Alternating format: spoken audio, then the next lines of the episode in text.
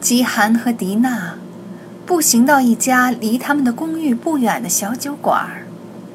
迪娜点了一杯奥地利雷司令，因为她心知肚明，就如同《告别有情天》那本书一样，雷司令是极寒的最爱。侍者斟满酒杯后离开了，极寒举杯为新生的友谊干杯。紧接着他又尴尬地笑笑，似乎害怕自己表现得太过莽撞，太过强势了。他看上去既迫不及待又忐忑不安。你来临淄时间不长，他说。十天，迪娜回答道。你过去住哪儿？我住在柏林。柏林和临淄可大不一样，非常不同。迪娜表示同意。那你为什么来这儿？极寒又不自然地笑笑。对不起，我不该刨根问底，这是我最大的坏毛病了。打听别人的私事儿。嗯，我这个人可爱多管闲事儿了，简直无可救药。他边点头边回答说：任何时候你看到我又管起闲事儿来，都可以提醒我，别再这样。我才不会对你说那种话呢。迪娜的目光穿透了极寒的镜片儿。我丈夫和我刚离婚不久，我想自己需要换个方式来生活，就来到了这里。为什么选择临淄？我和我家人以前在上奥地利州的一个湖边度过了一个夏天，我一直就喜欢这里。哪个湖？阿特湖。教堂的钟楼拖着长长的影子，影子跨过了对着他们桌子的那条小街。尤西·加维什和雷蒙纳·斯特恩笑着从他们身边走过，好像在分享一个私密的笑话。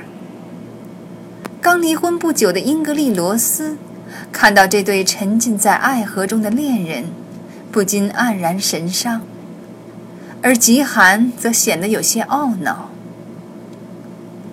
可你不是在德国长大的吧，英格丽？你怎么问这个？你听上去不像个德国本地人。我父亲在纽约工作，迪娜解释说。我在曼哈顿长大，小的时候我拒绝在家说德语，觉得那样可土了。极寒没动声色，就算他觉察出迪娜的解释有什么可疑之处，他也一点儿没表露出来。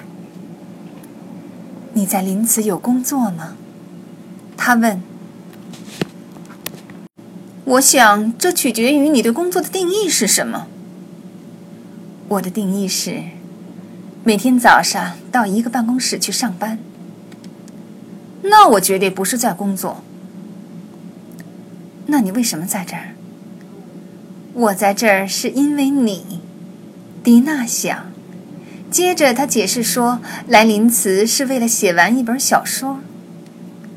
你是个作家？还不是呢。你的书写的是什么？一个单相思的故事，像史蒂文斯和基顿小姐。吉娜冲着那本桌子上躺在他俩之间的书点点头。有点像。小说的背景是临淄吗？其实是维也纳，迪娜回答。发生在战争年代，二战期间。迪娜点点头。你的主人公里有犹太人吗？其中一个是。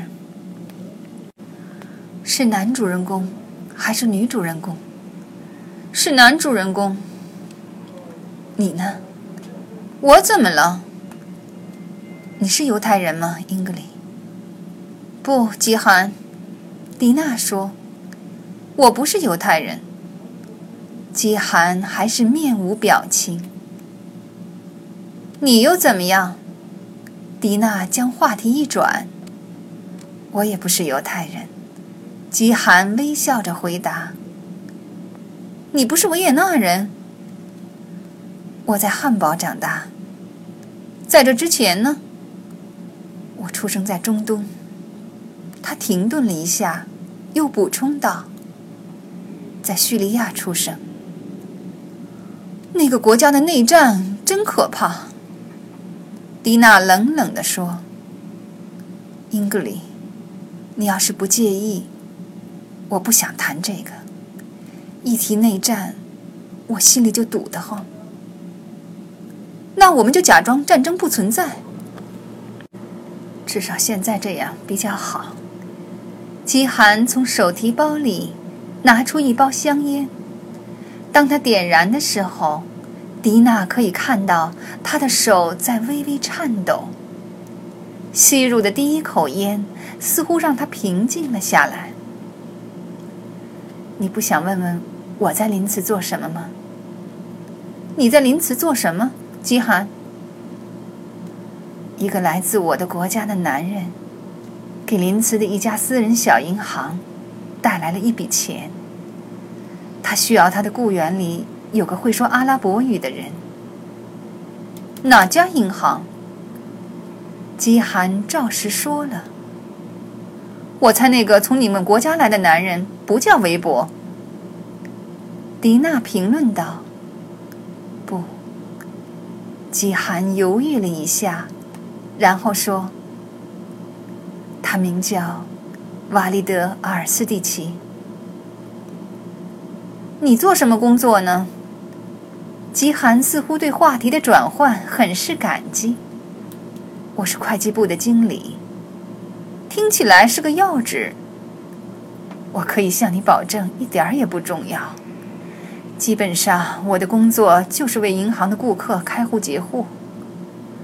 我还监督韦伯银行和其他银行，以及财务机构的交易。真像人们说的那样，藏着很多秘密吗？你是说，奥地利银行？迪娜点点头。基涵换上了一副严肃的表情。韦伯银行很重视保护客户的隐私。听起来像是宣传手册上的一句口号。基涵一笑，确实是句口号。阿尔斯蒂奇先生怎么样？迪娜问。他也重视客户的隐私权吗？基涵的笑容转瞬消失了。他抽出一根香烟，神色仓皇地瞟了一眼空荡荡的街道。我得请你帮个忙，英格里。